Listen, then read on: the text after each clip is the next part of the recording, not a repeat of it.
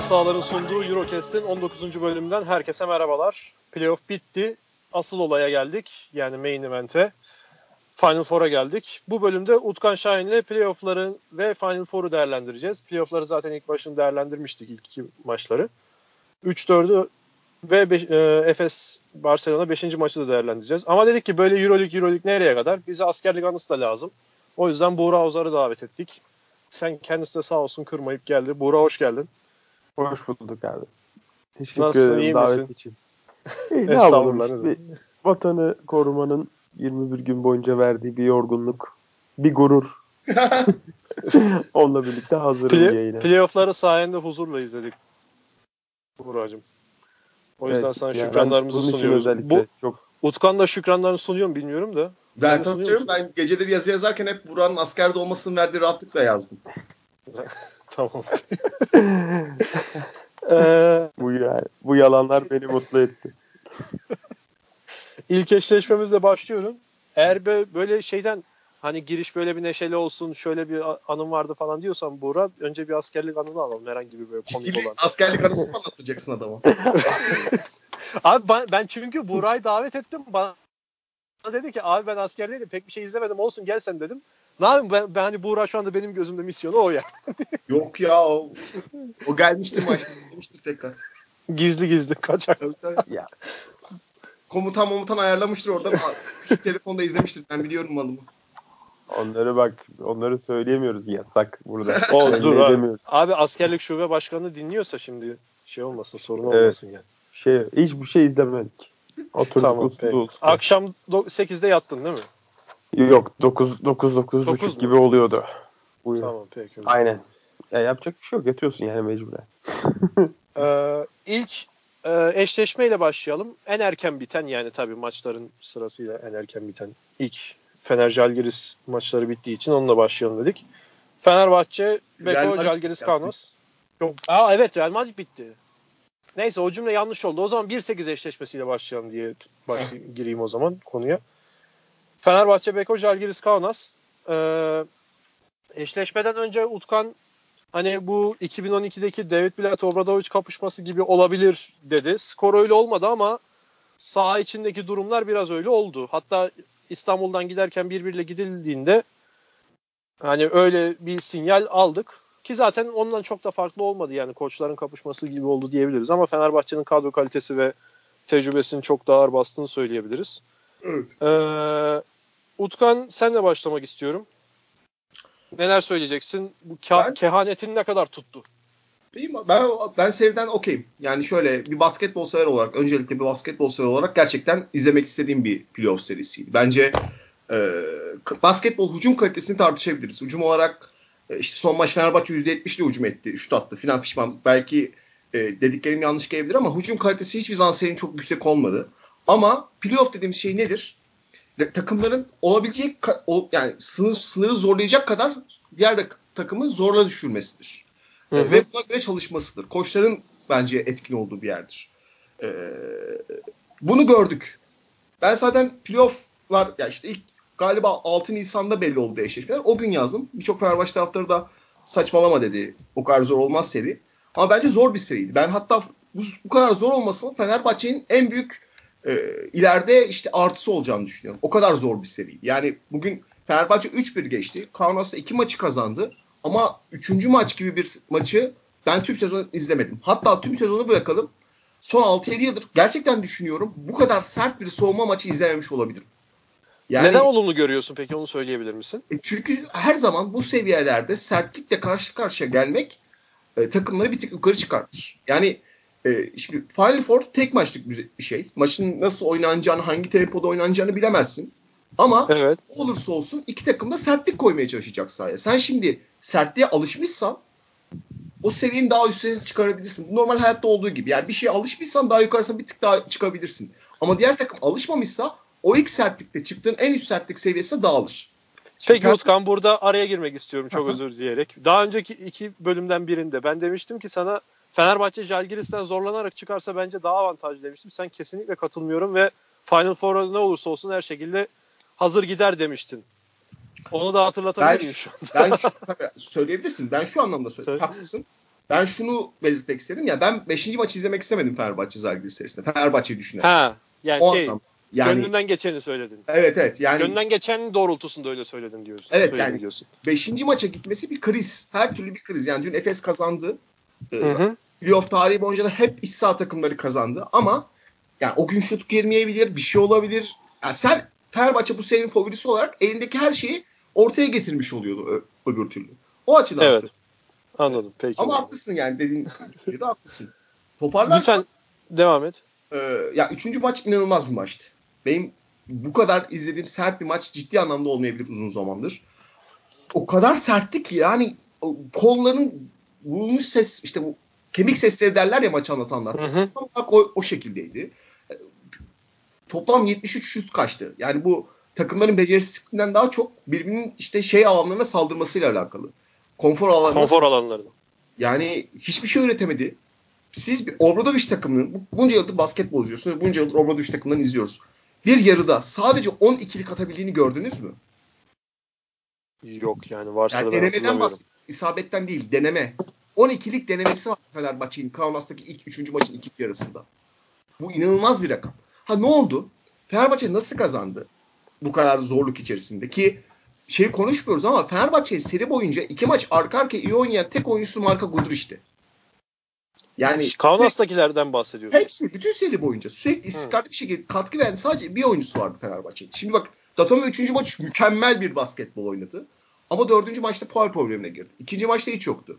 Kalinic sadece ilk maçta oynadı. Diğer 3 maçta hiç yoktu. Zaten son maçta oynayamadı. E Veseli Sulukas zaten tartışıldı bütün seri boyunca verdikleri katkı. Evet. Dixon son maça kadar hiç ortalıkta yoktu. Sahaya atamıyordu. Sürekli savunmada eksi yazıyordu çünkü. E, rotasyonda kim kaldı başka? E, Melli o da çok dağıldı seri boyunca. Gitti gitti geldi. Ahmet Desen keza. Yani.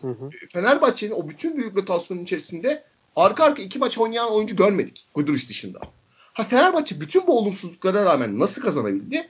Ben e, Obradovic'in Sarıs'ın arasındaki farkı şurada gördüm. Bence ikisi de mükemmel maç planları hazırlamış ve ikisi de olabilecek en iyi koştuğu yaptılar. Ama Obradovic'in e, güvenle ilgili bir olgunluk daha doğrusu koştuğunu verdi artık. Uzun yıllardır verdiği, koştuğunu verdiği bir olgunluk var. Ve olgunluğu sahada güvenle perçinliyor. Yani şu şekilde daha açarsam maç ikinci çeyrekte krizdeydi Fenerbahçe adına. Zalgiris öndeydi. Ee, oyunun temposu Fenerbahçe yani oyunun temposu Fenerbahçe'nin istediği gibiydi ama oyun oynanış şekli Fenerbahçe'nin istediği gibi değildi. Hem de şu şekildeydi. İlk çeyrekte Fenerbahçe doğru bir basketbolla oynadı.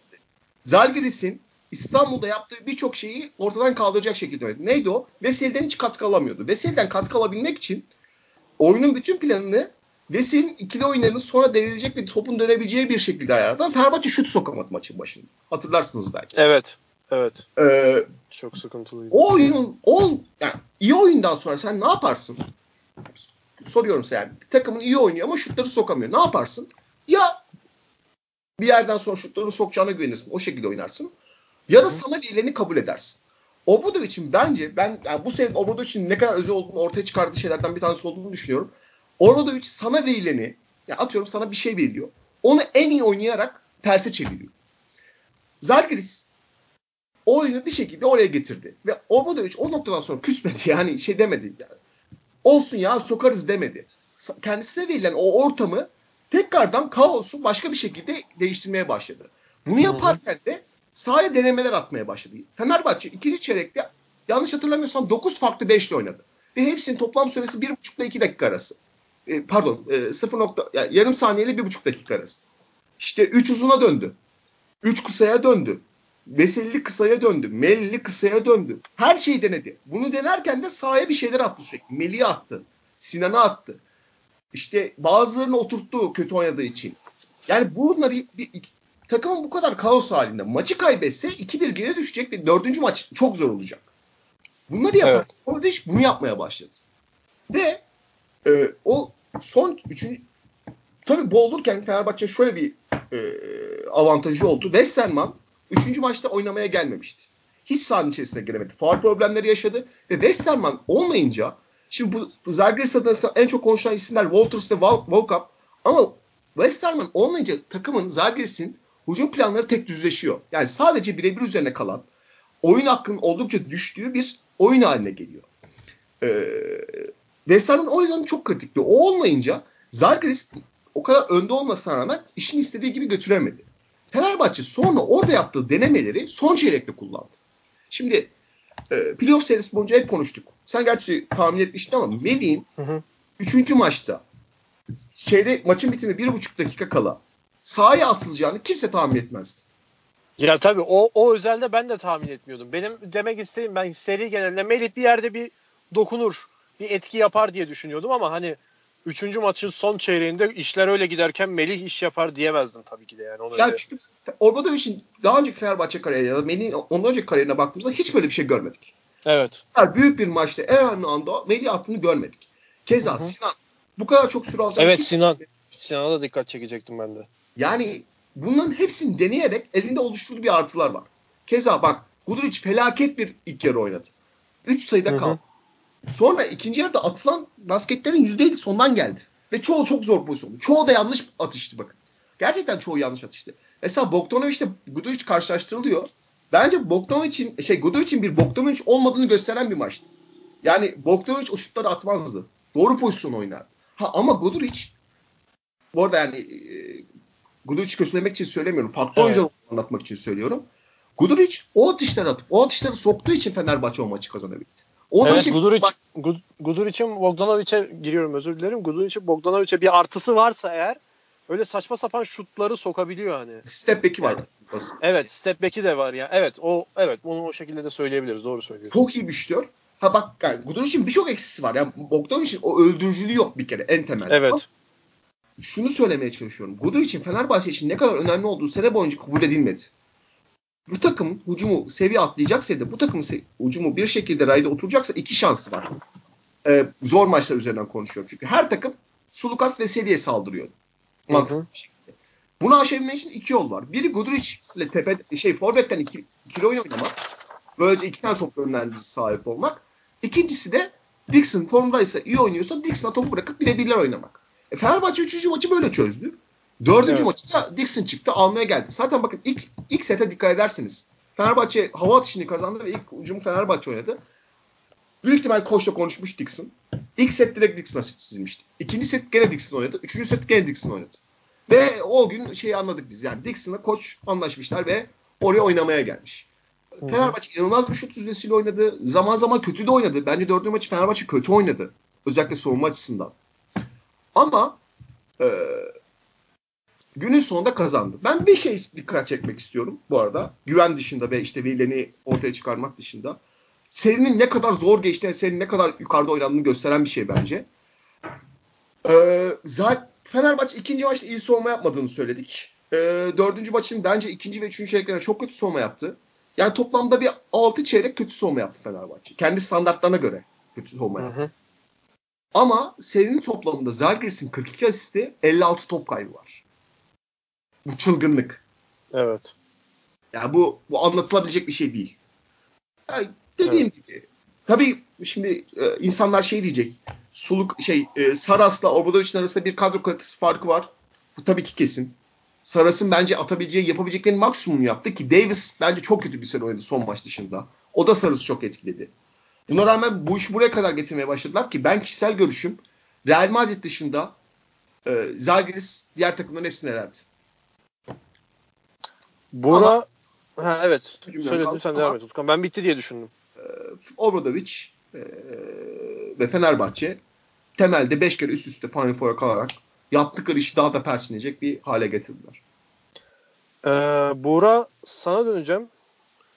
Ee, bilmiyorum ne izleyebildin mi veya işte hani şifreli konuşalım askerlik şube başkanı dinliyorsa eğer. Yani e, haberin var mı olan bitenden maç içerisinde. Ee, söyleyebileceğim bir şey varsa lütfen ekle. Buyur söz sende. Ya Utkan zaten her şeyi çok güzel bir şekilde özetledi. Aslında söyleyecek çok fazla bir şey de bırakmadı yani de e, ben bu seriden Fenerbahçe'nin yara aldığını da tabii unutmamak lazım bir yandan. Yani çok kritik iki tane sakat oyuncusu var artık Fenerbahçe'nin. Ve yani Final Four'da ne derece hazır olacakları, e, hangi yüzdeyle oynayacakları vesaire henüz belli değil. Kaldı ki yani hala da Geoffrey Loven'den de bir haber yok.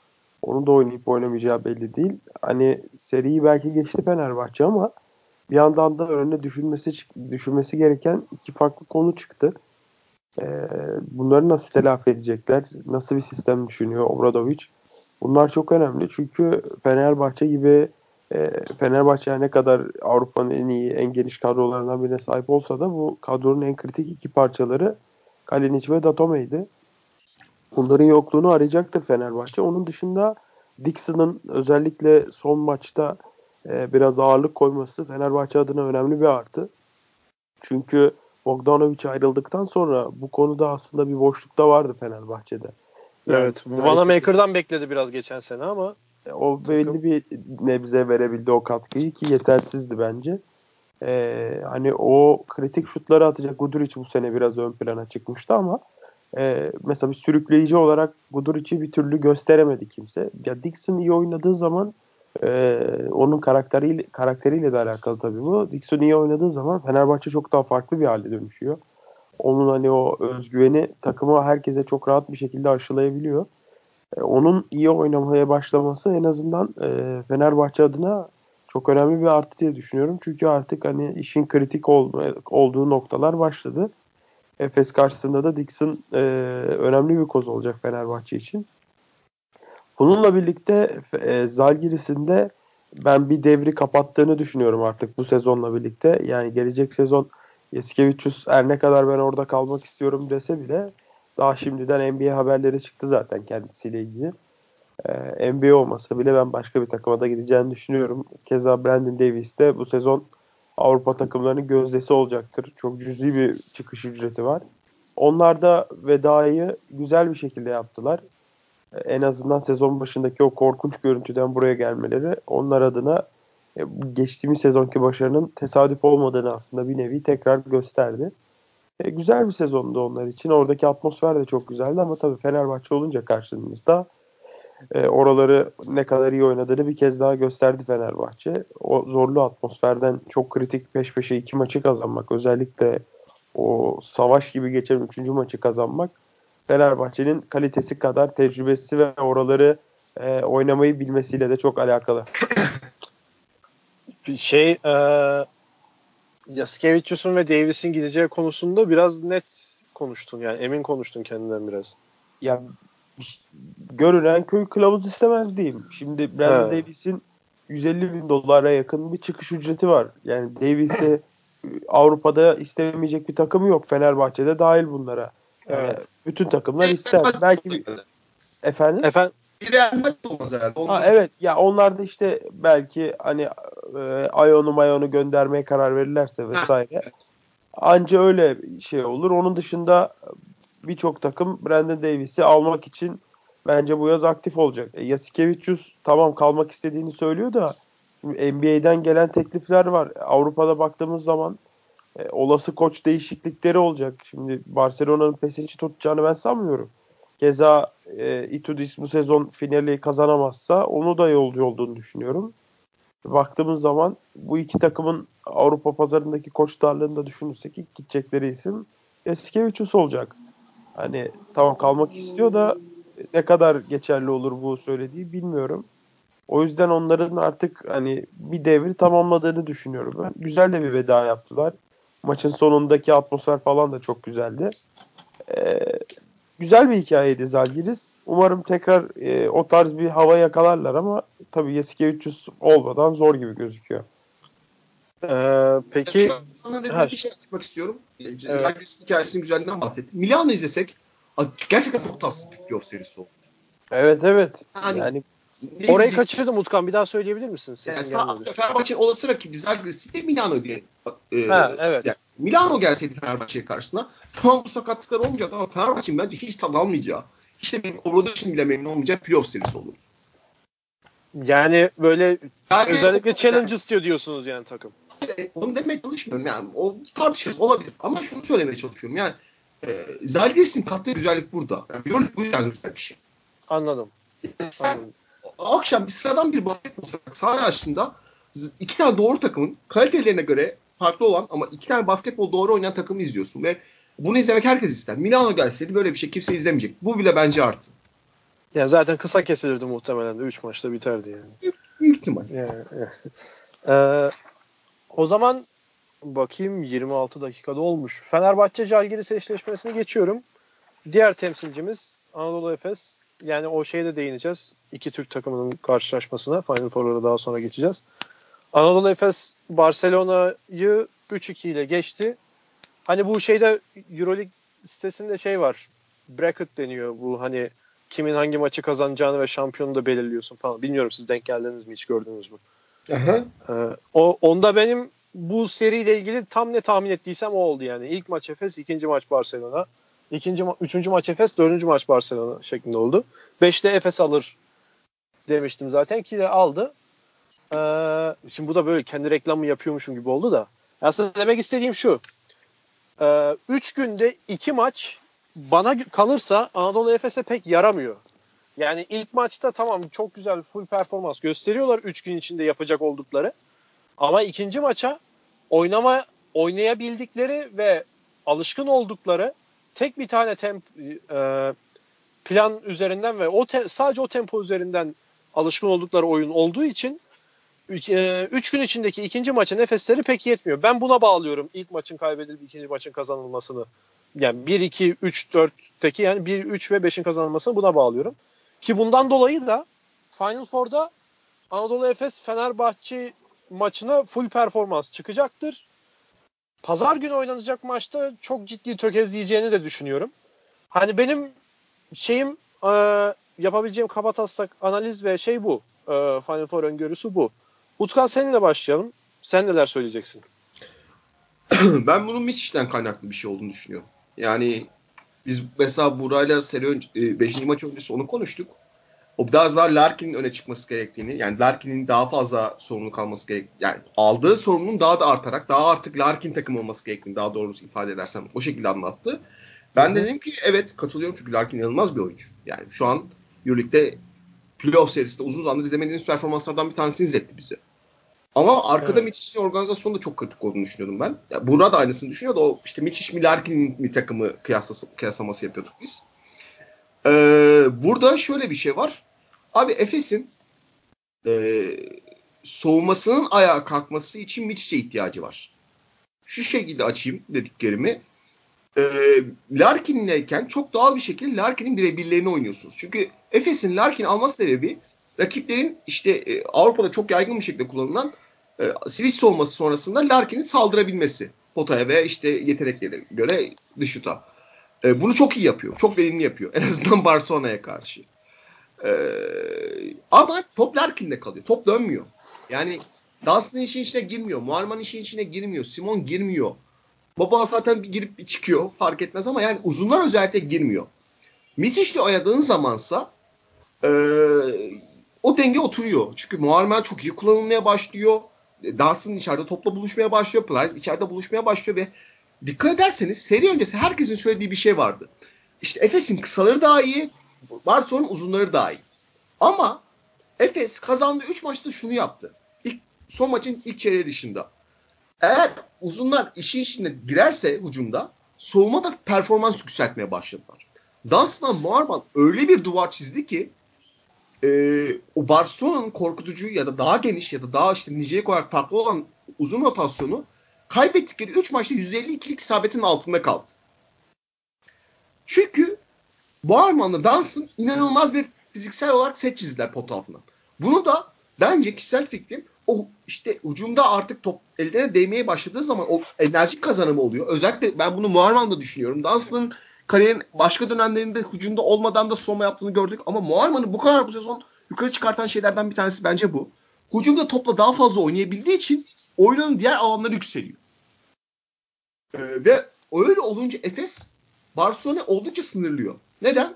Uzunları devreye giremiyor ki sürekli uzunları oynamaya çalışıyor. Hurtel oynamazsa e, Barcelona'nın hücumda üretebileceği bir yer kalmıyor. Sürekli Pankus pikten çıkartıp şut attırmaya çalışıyorlar. Bu sebeple de hücumda sürekli aşağı düşüyorlar. Ki iki takımın hücum kalitesi arasında büyük fark var. Yani Efes, Mişiş zaten hücumda oynarsa mükemmel bir hücum takımına dönmeye başlıyor. Neden? Sizin bir tarafta hücumu organize eden, diğer dört oyuncu oyuna sokan bir kısanız oluyor. Diğer tarafta Larkin gibi özel anlarda skor üretebilecek bir birebirciniz oluyor. Artık burada tek kalan şey aradaki denge oturtmak. Efes yeni kurulan bir takım olarak bu denge oturtmakta zorlandı. Çok doğal bu ama. Yani her takımın başından geçebilecek bir şey. Ama sezon boyunca da bunda bir gelişim gösterdi. Şimdi biz Buğra'yla sezon başı yaptığımız podcastleri hatırlıyorum. Kıssaların arasındaki uyumsuzluğu Buğra da hatırlar. Çok netti, çok göz, açık bir şekilde gözüküyordu. Ama o sezon oynandıkça o gelişim geldi. Ha şimdi senin dediğin şu şekilde olabilir. Efes o e, şeyi uyumu her maç yakalayamıyor. Yani işte Barcelona serisinde bile bir maç yakaladı, bir maç yakalayamadı. Mesela üçüncü, dördüncü maçta çok fazla dış atışa kaldı Efes. Mişi çok kötü oynadı ve sürekli Larkin'e kaldı. Ee, bu dengeyi sürekli yakalayamaması da tabii ki o Efes'in hücum dengesini bozuyor. O açıdan dediğine belki katılabilirim. Ama e, onun dışında tabii Efes'in e, katkı aldığı adamlar da azdı. Yani mesela James Anderson son maç dışında katkı vermedi. Ee, Boba çok düşük seviyede bir seri oynadı. Meçic kötü oynadığı zaman kısalarında sadece Larkin'e kalmaya başladın. Doğuşu zaten sahaya atamıyorsun. E, yerlilerin diğerlerinin hiçbirini çok fazla kullanmadı. E, Simon mesela foul problemine girdi. Hiç yoktu. Ya anlatabiliyor muyum? Efes'te çok hı hı. geniş bir rotasyonu varmış gibi gözükmesine rağmen e, playoff geldiği zaman, Final Four geldiği zaman normal sezonda var öyle bir geniş rotasyon ama playoff normal işte playoff ve Final Four zamanı geldiği zaman o rotasyonun hepsinden katkı alamıyorsun. Bu da tabii etkiliyor Efes. Bu biraz Ergin Ataman'a bağlanabilir mi? Hayır bence Ergin Ataman mükemmel bir koçluk yaptı. Çok fazla eleştirini düşünüyorum Yo, ama. Hayır kötü o anlamda söylemiyorum. Çünkü Ergin Ataman hani şey ya e, hayır, daha rotasyona daha eli alışkındır öyle söyleyeyim. Evet bence kısmaya çalışmadı. Çünkü katkı alamıyor adam. Bobo'dan katkı alamıyor. Mesela son çeyrekte, dördüncü maçın son çeyreğinde bıraktı ki Bobo oynasın ki işte ne bileyim sürpriz bir katkı ona göre bir beş oluşturdu. Bobo 3 tane birebir oynadı. Üçünü de kötü kullandı. Yani, yani alıştırıp şu, ona bir e, fırsat veriyor. O fırsatı kullanamayınca da kenara çekiyor. Bence her koçun yapacağı bir şey. Yani şey e, dar rotasyonu seven Ergin Ataman bile bu seride geniş rotasyonu isterdi diyorsun. E çünkü karşı Barcelona'nın en büyük esprisi bu. 10 tane evet. ortalama seviyenin biraz üstünde Euroleague oyuncusu olması. Yani evet. Şimdi Efes bu seviyeyi geçti ama Efes'in şey Barcelona'nın Hurtel dışında başka bir top yönlendiricisi olsaydı geçemezdi. Çünkü karşı takım takımın evet. geniş rotasyon çok fazla. Yani çok fazla katılabileceği maç insan var. Singleton da şeydi ya. Hani ben, hiç öyle bekleneni vereme. Bekleneni vereme. Senin biliyorum fikrinde hatta şey diyorsun yani bu kadar vaat ettiğini veremeyen bir oyuncu. Yani Singleton'a genel olarak senin problemin demeyeyim de Singleton konusundaki görüşlerin çok doğru değil ama.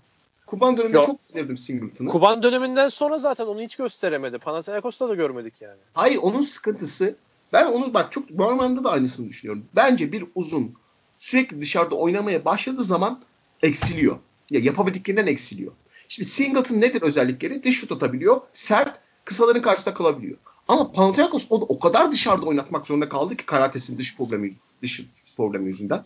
Geçen sene e, Kara, şey Singleton'ın ikilik yüzdesi bir ara yüzde yirmi idi. Çünkü çok az deniyordu ve denedi de yani öyle zor pozisyonlar oluyordu. E, o, bu şekilde oynuyordu. O kadar yumuşamaya başladı ki Singleton e, oyununu etkilemeye başladı. Muarman'ın Barcelona serisiyle Efes serisindeki en büyük fark bence bu. Geçen sene Muarman sadece bir dış şut olarak, dış şutör olarak kullanıldı. 33 evet. attı. 30 da asist üzerinden. Bu adamın topu yere vurmasına izin vermedi Barcelona geçen sene. Buraya geldi. Ha, yani burada atıyorum işte top getirmeye başladı. O değil. Ama hücumda post-up oynadı. İşte devrildikten sonra şut attı. Fake atıp pas verdi. Yani her şeyi yapmaya başladı. Bu da oyuncunun oyunun diğer alanlarında yükselmesini sağladı. Evet. Ee, Burak sana şöyle döneceğim.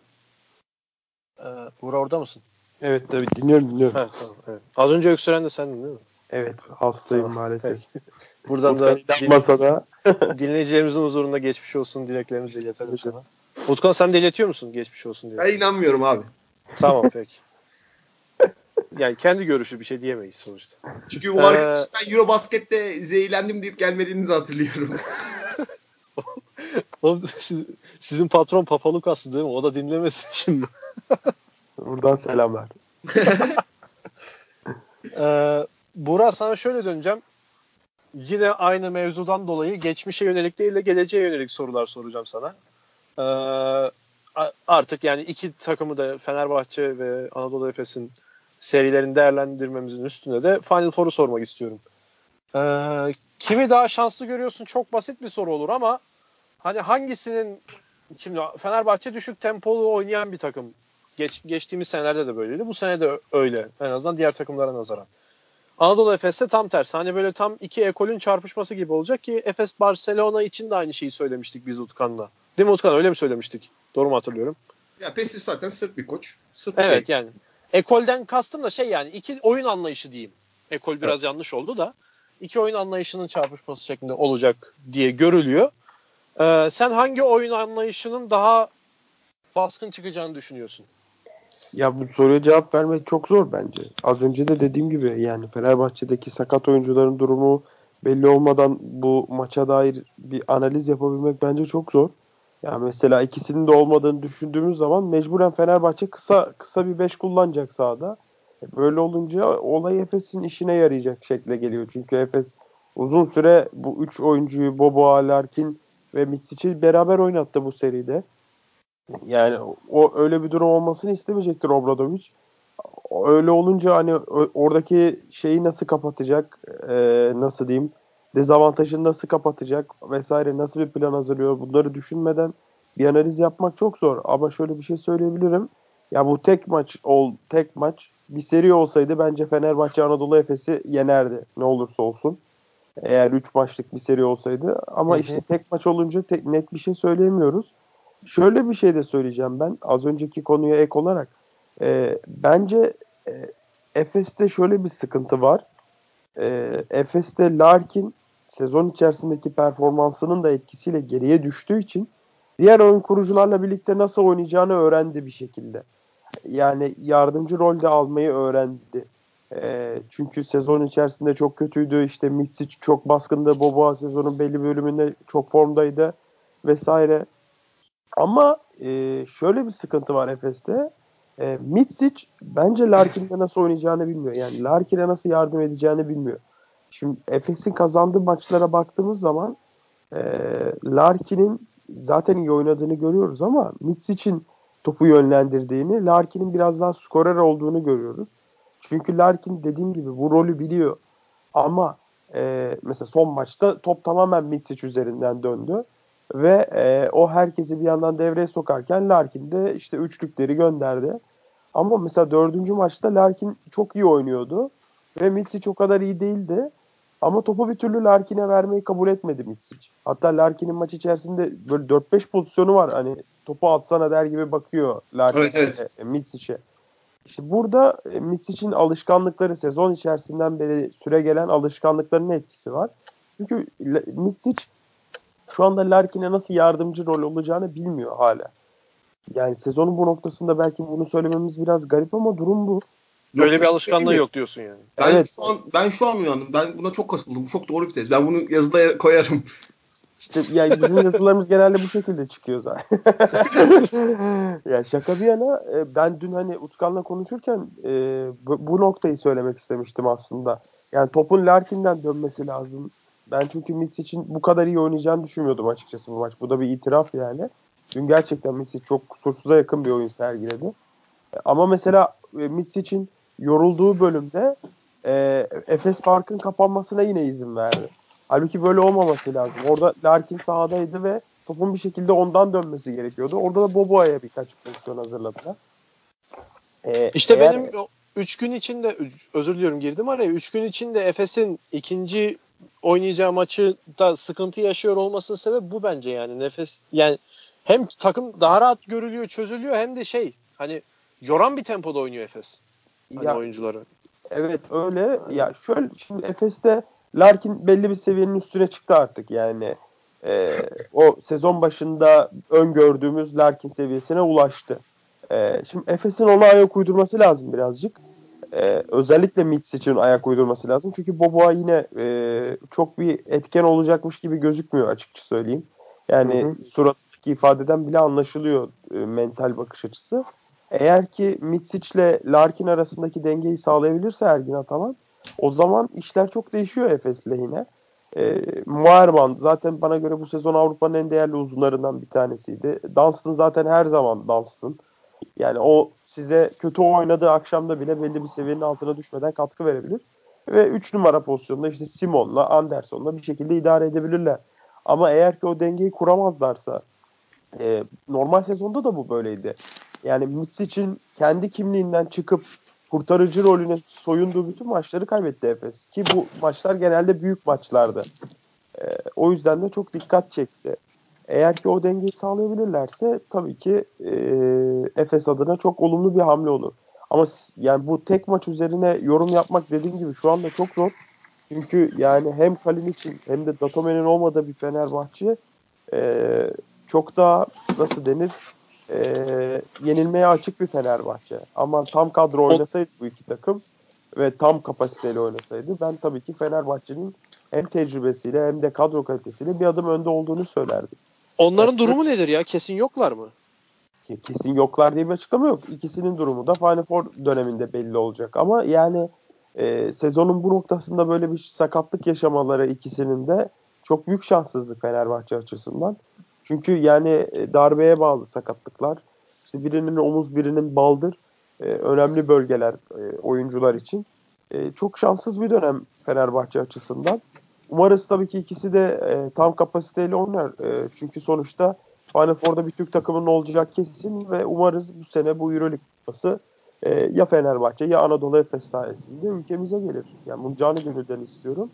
Umarım ikisi de oynar ama tabii ki yani ikisinin olmadığı bir seriyi e, öngörmek başka, ikisinin olduğu bir seriyi öngörmek başka.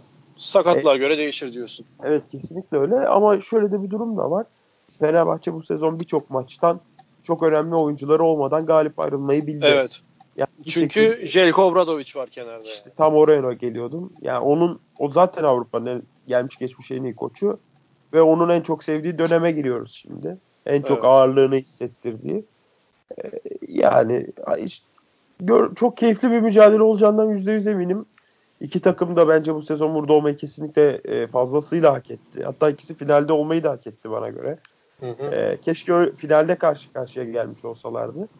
Ama e, dediğim gibi en azından bir Türk takımı finalde olacak ve umarım bir Türk takımı kupayı Türkiye'ye getirecek. Utkan sen ne düşünüyorsun yarı final için?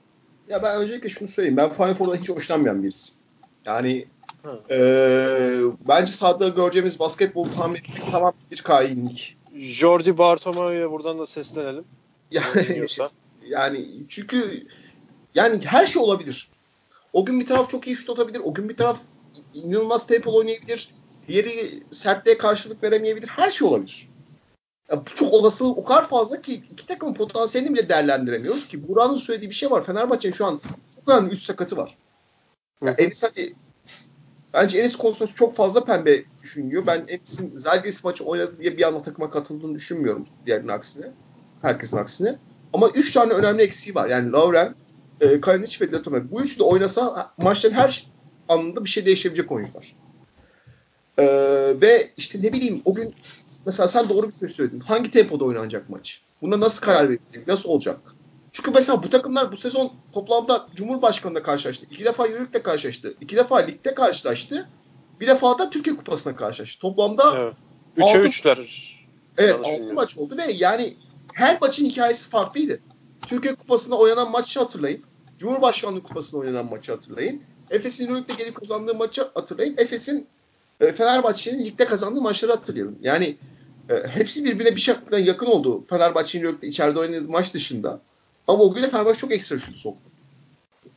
Yani, Hatta Cumhurbaşkanlığı Kupası maçı da ben salonda izlemiştim. Yani yanlış hatırlamıyorsam bilmiyorum yanlışım varsa düzeltin. Efes Fenerbahçe gibi oynayarak kazanmıştı. Yani set hücumunun çok iyi oynadığını hatırlıyorum. Topun çok iyi döndüğünü hatırlıyorum Anadolu Efes hücumunda. Ya o gün iki takım da hazır değildi bence. Yani Tabii çok, canım o çok çok düşük tempoda oynanan bir maçtı. Çok düşük tempoda oynanan bir maçtı. Mecburen Hı-hı. çünkü her takım yaz kampından çıkmıştı. Yani adaleler çalışmıyordu. Ee, ama sezon devamında da bunu gördük. Yani mesela Fenerbahçe inanılmaz bir ilk yarı oynayıp Efes'e maç kaybetti. Evet. Ama mesela Türkiye Kupası'nda da kimse Fenerbahçe kazanmasını beklemiyordu. Çünkü Fenerbahçe'nin gene önemli sakatları vardı. Lovern yeni sakatlanmıştı. Lovern finalde Veseli yoktu. Veseli yoktu evet. O bu şekilde kazandı Fenerbahçe. Ama işte e, Buğra'nın söylediği yani bu kadar şeye eksiğe rağmen yine de Fenerbahçe kazanabilir. Çünkü Obradoviç varı da buraya bağlayabiliriz aslında. Evet ama yani, yani orada da eksikler vardı. Ve... de Efes'e kaybetti. Tabii o da var. Yani bu şunu anlatmaya çalışıyorum. Orada çok fazla büyük bir bilinmezlik var. Çünkü bu iki takımın oynadığı maçlar bir şekilde aynı şekilde gelişmedi. Yani Bilinme, bil, evet lütfen devam et sen. Ben ondan sonra söyleyeyim. hangi takım hangi tempoda hangisine izin verdi çok fazla değişti. Mesela yani e, Euroleague'de oynanan ilk maçı hatırlayın. Hı hı. İlk yarı tamamen bir Fenerbahçe üstünlüğü var. Ya Efes sahaya bile çıkamamıştı. İkinci Evet. yarıda tamamen bir Efes üstünlüğü var. Yani e, çok farklı bir maç bekliyor bizi. Ha bir bunun işe şey de eklemek lazım. Bu bir yerel rekabet. Evet. Olursa olsun bu adamlar bu sezon 6 kere bir karşılaştılar ve finalde de karşılaşacak. Efa- Şey, lig finalde de tekrar karşılaşacaklar. Evet. O arada inanılmaz bir gerilim, inanılmaz bir çekişme, inanılmaz bir zaten tarihin getirdiği bir şey de var, hava da var. Hı O hı. şey çıkartacak. Ha, buradan kimin sinirleri daha yukarıda kalkacak? Bence Fenerbahçe'nin en güçlü olduğu nokta burası. Neden? Şunu da söylemek Evet neden? Söyle. Efes'in Final Four, daha önceden Final Four oynamış olan sadece bir oyuncusu var. Evet. Tecrübe diyorsun yani. E, Yok. Ha bir de Dunstan var. iki pardon. iki oyuncusu var. Ama yani işte Larkin ilk defa oynayacak. Simon ilk defa oynayacak. Baba ilk defa oynayacak. Muharman ilk- oynayacak. Yani Plasik e, işte ne bileyim Anderson ilk ama Fenerbahçe işte yıllardır aynı şekilde Yani 5 yıldır. Şeyi diyeceğim ben eee Utkan. Sesim geliyor mu? Tabii tabii. Evet. eee, bu as ben şöyle de düşünüyorum. Fenerbahçe'nin Fenerbahçe basketbol takımının Obradoviç geldiğinden beridir çıkacağı mental ve psikolojik olarak en zor maç olabilir. Çünkü şimdiye kadarki kaybettikleri maçlarda tak, yani taraftar hepsini kabul edip takımı bağrına bastı. Canınız sağ olsun olur falan filan. Bu maç kaybedilecek olursa öyle bir durum yaşanır yani daha az sayıda taraftar tarafından o şekilde karşılanacağını düşünüyorum ben. O yüzden Serisi vardı abi. Galatasaray serisi de bu şekilde oynanmıştı. Yani antitezli. Evet, ya yok tek maç için konuşuyorum hani. Doğru evet onda da 7. maçta zaten Galatasaray çıkmamıştı da gerçi. Doğru söylüyorsun yani şey O seri de o şekildeydi yani. E, Yani, yani Euroleague'de diyeyim. Euroleague'de diyeyim. dediğini anlıyorum. Mesela şimdi bir dönem Fenerbahçe kadın basketbolu şubenin işte Fenerbahçe'nin göz bebeğiydi ama Galatasaray'a Evet. verdikten sonra ben Twitter'da sürekli şey görüyorum. Şu şubeyi kapatın artık diye görüyorum. Yani Evet. dediğin haklı. Çünkü bu yerel bir rekabet. Yani e, Avrupa'nın en üst seviyesinde yerel bir rekabetin böyle özel etkileri olacak. Ha bunu işte kim kaldıracak? Fenerbahçe üzerine baskı olacak dediğin gibi. şampiyon bu kadar iyi bir sezondan sonra Fenerbahçe neden şampiyon olamasın diye düşünebilir. E, Efes daha böyle şey gelen ne derler Zalgiris gibi geliyor geçen seneki gibi. Çünkü geçen sene bu takım sonuncuydu. Bu sezon Final Four konuşulduğunda çoğu kişi ben gülerek düşünüyordum. E, bugün ben Twitter'da görüyorum. İnsanlar Efes e, Avrupa'nın en iyi dördüncü takım falan diyor. Sezon başında kimse bunları söylemiyordu. Kimse kusura bakmasın yani. Tabii canım. Yok, her öyle sezon Abi herkes- çok yeni kadroydu. Söylememesi de normaldi aslında. ya, tabii bunu şey yapabiliriz ama herkes bir bıyık altından Efes'e pay bırakıyordu. Sezon Anladım. ortasında bile Efes 4. sırada giderken bile insanlar bu şekilde düşünüyor. Yani, Yani burada bir mesaj mı veriyorsun? Efendim? Sesin kesildi bir anda Utkan. sezon ortasında da bu şekilde gidiyordu. Yani sezon ortasında Efes 4. giderken bile işte CSK evet. maçları kaybettiğinde insanlar diyordu ki Efes bu şekilde gitmeyecek, düşecek diyordu. Ya e şimdi burada e, kalkıp insanlar bir şey bilmiyor diye eleştirmiyorum. Yani şunu söylemeye çalışıyorum. E, Efes buraya bir şey hikayeyle geliyor. Farklı bir hikayeyle geliyor. Fenerbahçe farklı bir hikayeyle geliyor. Buradan kimler beslenecek? Ha, ama günün sonunda benim kişisel düşüncem Fenerbahçe yukarıda tutacak en önemli şey Zalgiris serisi. Evet. Eğer Fenerbahçe bu maçı kazanıp muhtemelen finalde Real Madrid'le karşılaşsa bile her zaman bu Zalgiris serisinden bir böyle şey alacak. Güç alacak. Çünkü en üst seviyede sertliği ve en üst seviyede mücadele, en üst seviyede şeyi gördü. Psikolojik savaşı gördü. Efes Evet. bunu yaşadı mı? Yaşamadı. Gel Yaşamadı mı? Barcelona serisi pek öyle değil miydi sence? değildi ben. O seviyede değildi. Anladım. Ki bu takımın bu 5 kişilik işte bu 5 4 yıldır süre gelen takımın yaşadığı kaçıncı sınav? O akadan çıktı. Son saniyede maç verdi. Final şampiyonluğu verdi. Ee, Hı a- o şey ne bileyim şampiyonluk senesinde iyi bir basketbol oynamadan şampiyon oldu. Sakatlıklar sebebiyle. Evet. Sonraki yıllarda yaşananlar. Real Madrid seyirleri, o su, bu su, Makabi maçları. Yani Fenerbahçe bunu deney o kadar çok deneyimledi ki daha buna hazır. Efes benim Efes'le ilgili en önemli düşündüğüm Efes bu sene şampiyon olamasa bile Efes bu kadroyu koruduğu sürece ve doğru yazın hamleleri yaptığı sürece seneye daha da güçlenerek gelecek ve giderek o şampiyonluğa yak- yaklaşacak. Efes için bu sene o sene mi bilmiyorum o açıdan. Hı hı. Ee, yani futboldaki Liverpool'a benzetebiliriz yani futbolu sever dinleyicilerimiz de varsa. Senedir kazanamadığı için Ya bence. Allah aşkına Ya. Liverpool dilenciliği yapmıyor. Allah aşkına ya. Yapmayalım. Abi yok ne dilenciliği. Ben- Yok Bu- benim öyle bir benim öyle bir şeyim KYK'yla yok ya. Ben, lazım. E, Ya, katılıyorum ya. Gerçekten sizi de mi bezdirdiler ya? bu kadar çok kaybedip de bu kadar çok konuşan bir kulüp olamaz yani. Yani Abi onu şey konuşan- yani- hep konuşuyorlar. Onu konuşan ya neyse şimdi konu başka yere dönmesin. Benim de belli başlı fikirlerim var o konuda da. Messi'ciyiz kardeşim Messi'ci. Messi. Yo, ben de Liverpool tutuyorum da dediklerinize katılıyorum yani. Kazan. Ee, şeye geleceğim. O zaman bu Fenerbahçe Efes serisi ilgili ikinizin de söylemek istediği ekstra bir şey veya şunu da demeyi unuttum dediğiniz bir şey yoksa Ya Fenerbahçe Efes'i bence Buram dedi çok önemli. Bir hafta kala konuşmak gerekir. Çünkü sakatlıkların olacağı çok şey değiştirecek saha içerisinde. anladım. Buğra'nın yok herhalde söyleyeceği ekstra bir şey. ben de kendime katılıyorum. Ben de- Tamam. bence. Sen de sana katılıyorsun. Yine çok doğru söyledin. Ee, Yazacağım Ee, bunları da yazıda. Ya ne yapalım? o zaman e, sezonu ikinci sırada bitiren ve üçüncü sırada bitiren. Bu arada bu yeni formatla da ilk dört ilk kez Final Four'da yer alıyor. Hep, yani dört eleniyordu evet. hep beş kalıyordu. Hep 5. şampiyon oluyordu. Hep de beşinci şampiyon oluyordu. İlk dört ilk kez Final Four'da yer alıyor.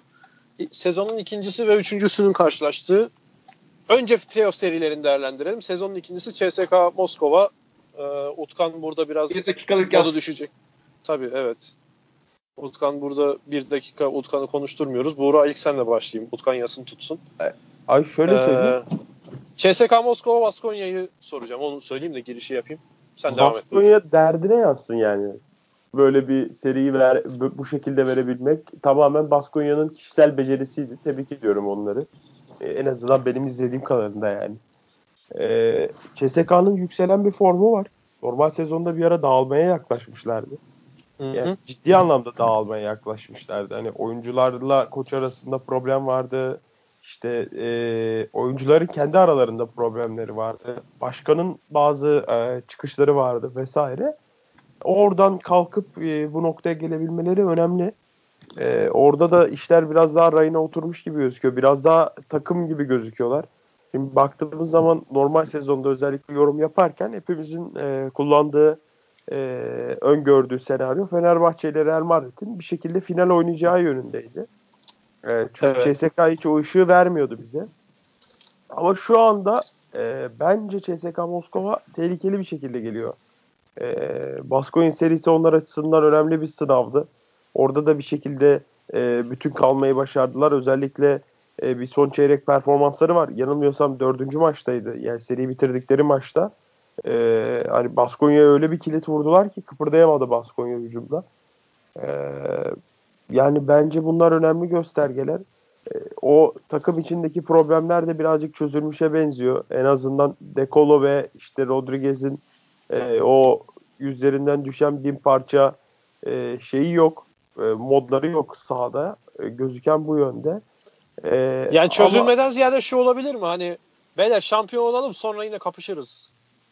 E, İşte bu ne kadar geçerli bir şey e, o da yani ne kadar bu dikiş ne kadar tutar onların kaderini de o belirleyecek açıkçası.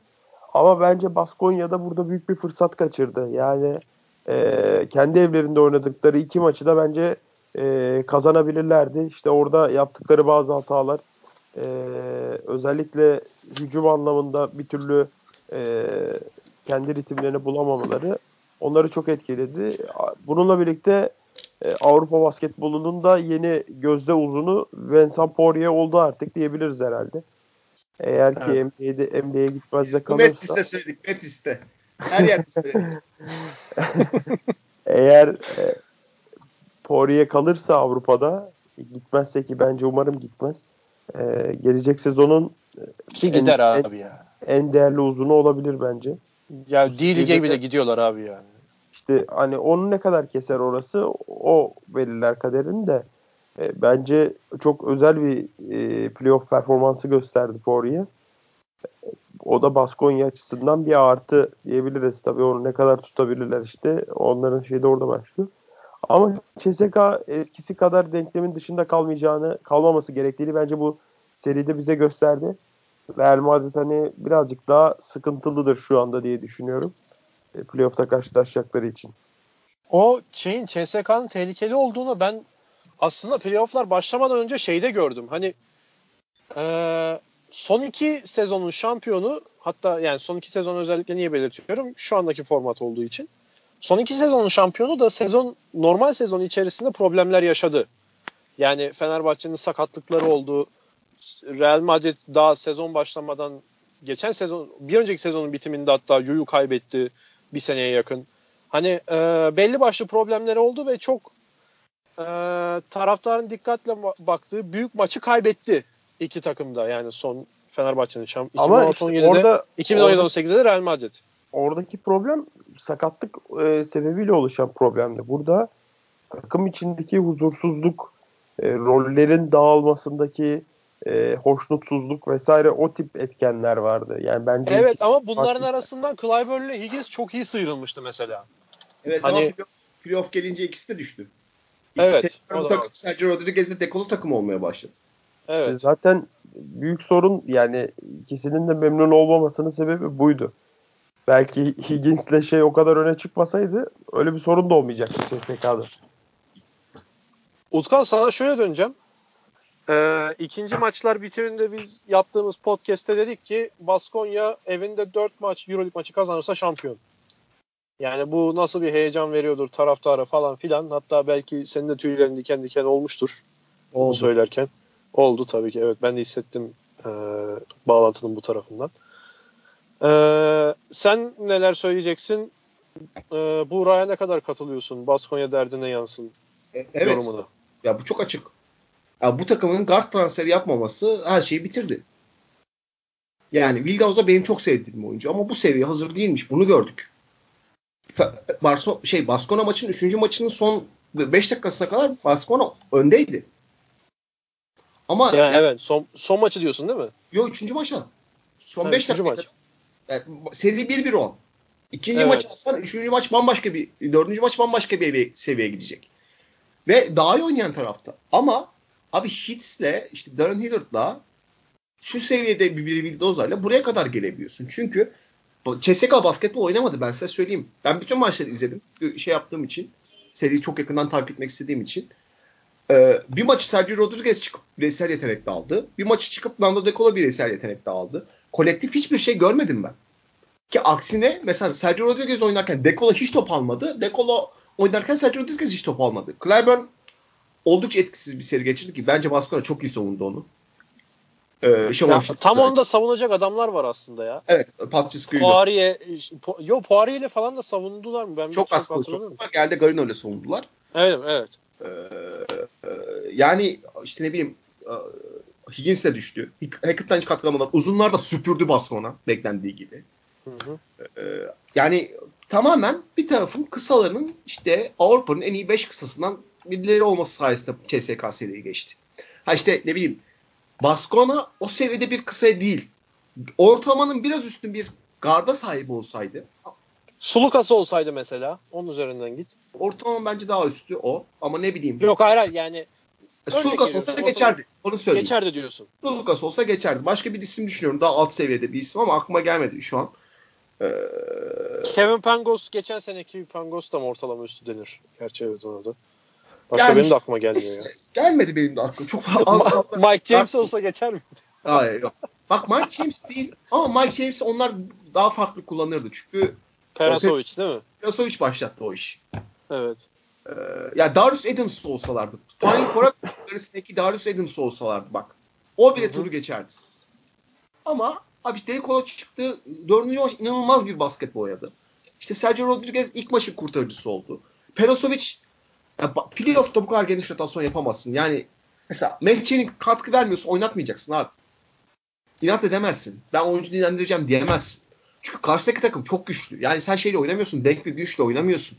Şöyle 5 evet. sayı düşersem tekrar toparlarım diyemezsin. CSK vurdu mu indirir. Dekol vurdu mu indirir abi. indiriyor adam. Tam Euroleague'in Ivan Dragos'u ya. Bu e, yani Sergio Rodriguez çıkıyor. Abi fazla güç yüklemesi. Büyük ihtimal şöyle söyleyeyim. Itiodis playoff serisi içerisinde karar değiştirdi. Voronsovic'i tekrar oynatmaya başlamasının en büyük kanıtı oynatması da bunun en büyük kanıtı bence. Çünkü Voronsovic silmişti kafadan. Hakikaten ben CSK'dan gitti sanıyordum hatta abi ara. E, tekrar oynatmaya başlamasının sebebi işte Dekolo'ya da Dekolo'nun onu sahada olmasını istemesi. Büyük ihtimal dengeler tekrar CSK'da el değişti. Ama bu büyük bir problem. Ha şu var. Real Madrid'e çok ters geliyorlar. Hı hı. İki maçta da yendiler hatta sezonda değil mi? İki maçta da çok rahat yendiler. Higgins yani dağıttı Real Madrid kısalarını. Tutamıyor Real Madrid kısaları Higgins. Evet. Bu da bir soru işareti. Ama ya Buran dediğine neyse katılıyorum. E, o o ilk e, sallanmadan CSK iyi çıktı ama ben bunun biraz pembe bağır olduğunu düşünüyorum. Yani pembe bir yalan olduğunu düşünüyorum. Da, çünkü e, Baskona bile elindeki bu kadar imkana şey imkansızlığa rağmen pota, şey kadrodaki e, total şeyden bahsediyorum. Salladı bir. Hı hı. Yani Ama evet. Dö- 4 maç alsa şampiyon oluyor dedirttirdi bize yani. Hani e öyle. Aspanya'da. Kendi evinde 4 maç kazan şampiyon ol. Evet. Bunu fırsat ama bunu bak ben sezon başına yazdığımız yazıyı açıp tekrar baktım. O gün de söyledim. Metis'teyken de söyledim. Oyun alması lazımdı. Yani Jason Granger olsa da bu işi çözemez. Boşuna Utkan, Utkan'dı Oracle demiyoruz yani. Estağfurullah da yani. e... ha bu Haksız arada Poyer için, Poyer için şunu söyleyebilirim. Bence kalacak. Neden kalacak? Büyük ihtimal CSK Boston'ın verdiği kontrattan daha fazlasını verecek çünkü. E, ben hmm. biraz CSK Başkanı Vitotin'i tanıdıysam açıklamalarından ikinci maçın ilk yarısında e, şey aramıştır. Baskona gelen menajeri aramıştır. Bu adamın parası ne kadar diye. Şey başkan Kerehetay mı diyorsun? Onu ee, aramıştır? Evet. Şey e, Celtics mi istiyor Poirier'i? Fransız basını o şekilde söylüyor. Anladım. E, o zaman diğer eşleşmeye geçelim. Real Madrid Panathinaikos. Utkan Buğra bunda herhangi tutacağınız bir yas mas var mı? Ben Kalates'i çok seviyordum. Antetokounmpo burada da şampiyon olaydı diğer kardeşi falan. Öyle bir şey diyor musunuz? Yoksa hani hanginizden başlayayım varsa? Ben Real Madrid sempatizanı olarak. Hadi bakalım. yok yok yani Panathinaikos zaten niye buradaydı ben anlamış değilim yani. çok Rick Pitino abi. Ya. Niye olacak Rick Pitino yani? Değil ya, mi? Değil mi Utkan ya? Rick bir, abi güzel bir şov yaptılar. Reality show güzeldi. Peter'ın ee, kariyerini yükselttiler. Başka hiçbir şey yapmadılar. İşte aynen öyle. Oyuncuları tebrik ediyoruz. Güzel bir şov yaptılar. Adam böyle evine yollarlar işte. Tam yani. Amerikan usulü işte. ya ne dedi o? Larry Bird'lerle işte Final Four oynadım. Bana dokunmaz falan mı dedi? İşte bir şeyler. Ya, ya tam... onu ben de hatırlıyorum da hatırlayamadım da de, ama öyle bir şey dediğini hatırlıyorum ya o tarz. Ben kimlerle kimlerle şey Final Four oynadım. Kimlere karşı falan bir şeyler dedim. İşte kimlere karşı oynadın? Kambosa geldi elinden her şeyi aldı gitti. Hiçbir ya şey de yapmadı. Adamı yani, böyle evine gönderdi. Onu dedi evet. O, onlara karşı oynadım. Real Madrid bana vız gelirimsi bir şey söyledi yani. Evet onu da hatırladım şu anda. Dün doğru mu hatırladım? Siz doğru. daha iyi şey siz Doğru evet. Evet e, Buğra devam et lütfen. Ya çok devam edecek bir şey yok bence. Real Madrid hani zaten Avrupa'nın en e, geniş ve en çok alternatifli kadrosuna sahip Fenerbahçe ile birlikte diyebiliriz. Ee, orada da şeye sahne olduk. Facundo Campazzo'nun e, elit bir Euroleague oyun kurucusuna dönüşmesine sahne olduk bence. Evet. Seri Vilde Ozan'ın atması gereken adım da o değil mi yani? Öyle diyebiliriz. Ya, evet öyle bir adım atması gerekiyor ama gerçekten... Bu soruyu Utkan'a Kamp- sormam lazımdı aslında. Campazzo rakiplere uyuz eden ve e, sakatlık yaratan diyeyim tırnak içerisinde bir oyun kurucudan Avrupa'nın en elit oyun kurucularından birine dönüştü seri boyunca. Ee, tabii bu ne kadar devam eder? Onlar da nasıl bunu devam ettirirler? Bir soru işareti. Çünkü orada da Efes'tekine benzer bir sıkıntı oluyor. Hani Lul ne kadar Campazzo'ya yardımcı olmayı kabul eder? Orası bir muamma ama yine de dediğimiz gibi Campazzo e, bayağı elit bir oyun kurucu oldu ve e, Kanatesi denize döktü mü? Ya denize döktü demeyelim de Döktü. büyük bir sorun yaşattı diyelim. Ee, Çünkü karatesinde etkili olduğu şeyler vardı yani. Ya sekanslar vardı ama tabii a- aynı veriminden uzaktı Karates. Ee, Real Madrid özellikle uzunları nasıl kim nasıl durduracak Real Madrid'in uzunlarını ben bir de çok merak ediyorum cidden. Yani ben benim kara... görmedik mi? Efendim? Bence bu seriden çıkacak tek şey bu. Ee, ba- şey e, Real Madrid uzunlarına karşı nasıl oynayabilirsin de tarzı bir cevap gördüm. Bence seriden çıkartabileceğimiz tek önemli şey bu. Şey, e, Campasso dışında. Çünkü Ama şimdi- Roskas inanılmaz bir farklı bir etki verdi. Evet ama şimdi Ion'un falan e, zaman Evet. zaman şey Evet, yapması. Onlar da Heh, sen bitir abi pardon. Tavares'i devre dışı bırakabiliyorsun hani o şekilde oynayarak. Ama en büyük sıkıntısı o mesela. işte ama Fenerbahçe'de öyle oynayamaz. Onların da kadro yapısı onu gerektiriyor. Ama aslında Yani- Fenerbahçe'de o var. Bence Lovren o işi yapabilir.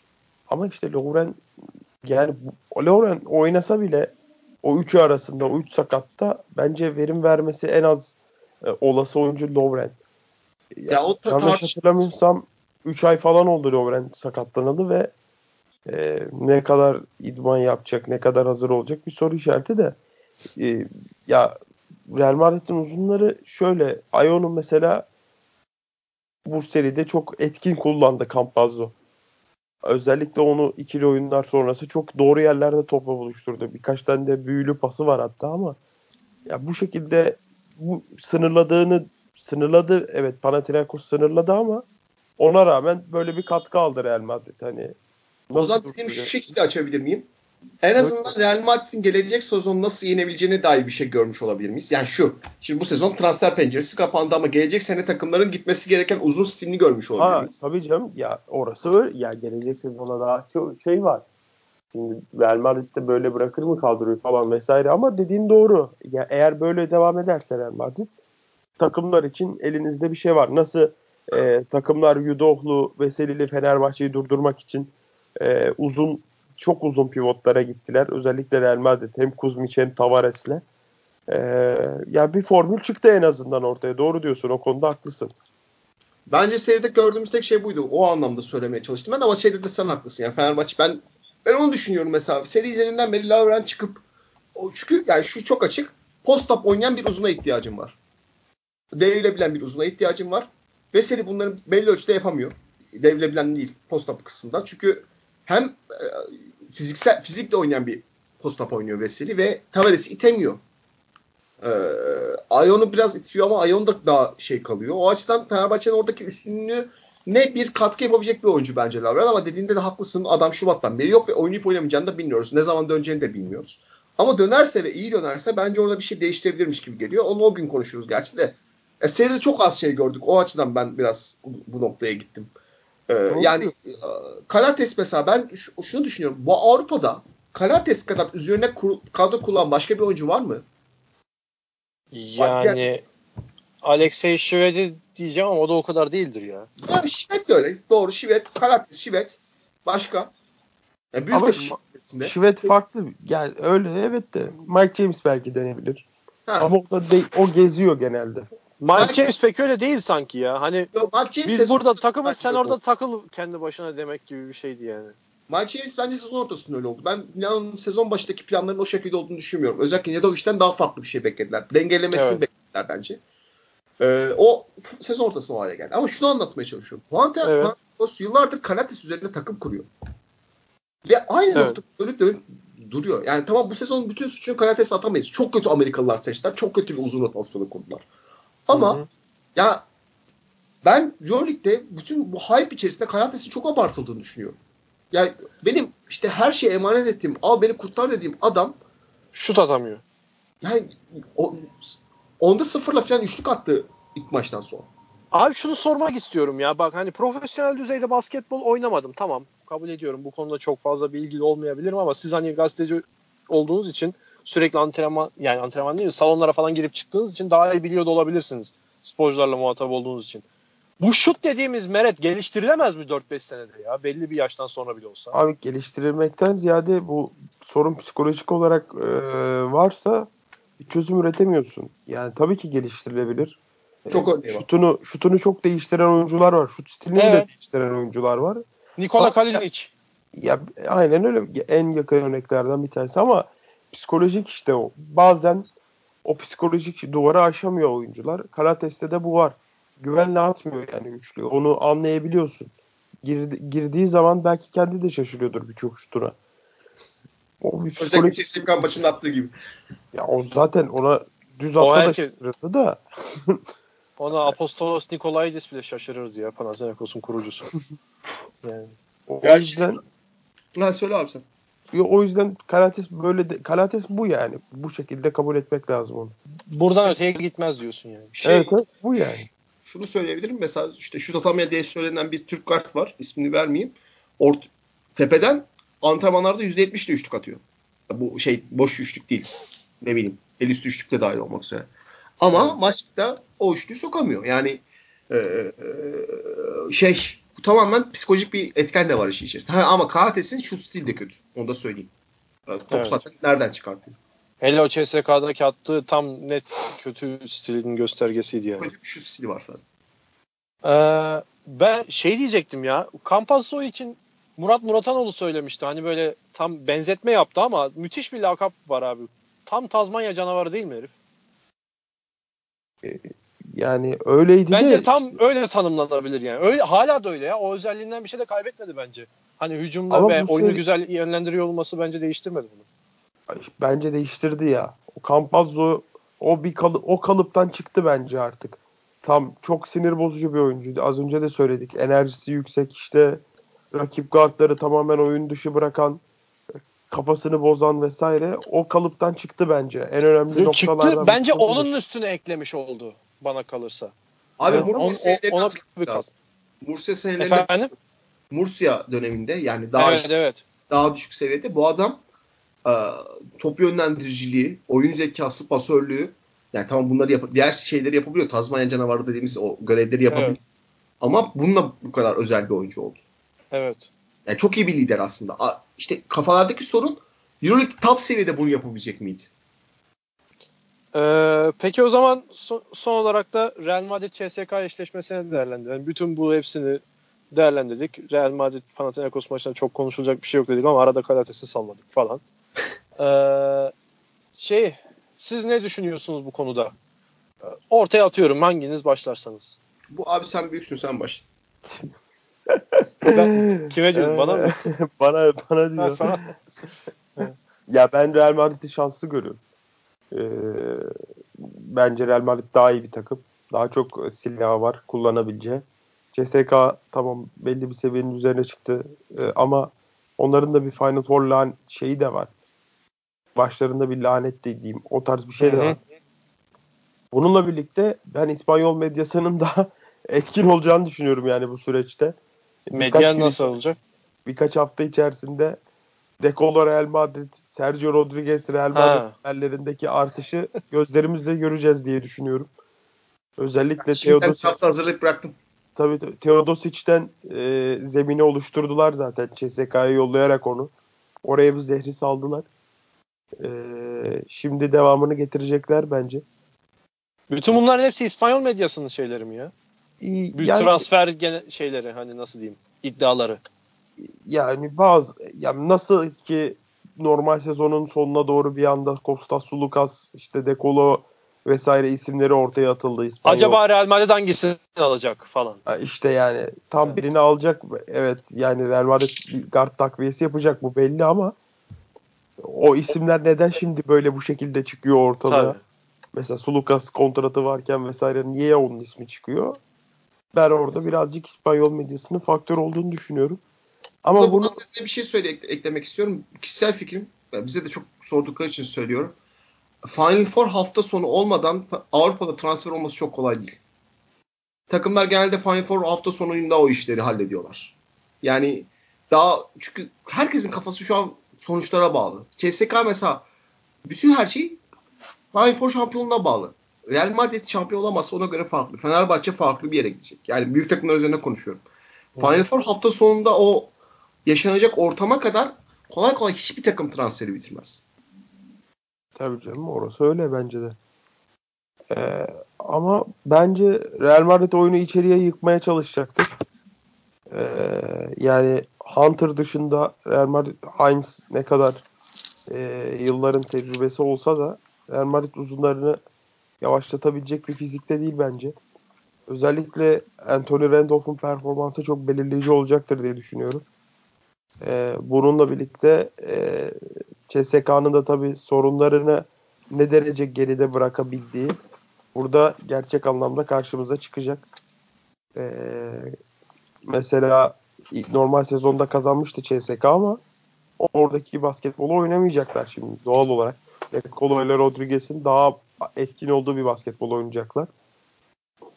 E, Itudis'in üstündeki bu baskıyı ne derece yönlendirebileceği de önemli. Çünkü ya Vatatu'nun nefesi ensesinde Itudis'in şu anda. Kaybettiği an ayvayı yedi. O yüzden, Ka- kazandığı zaman ne olur peki?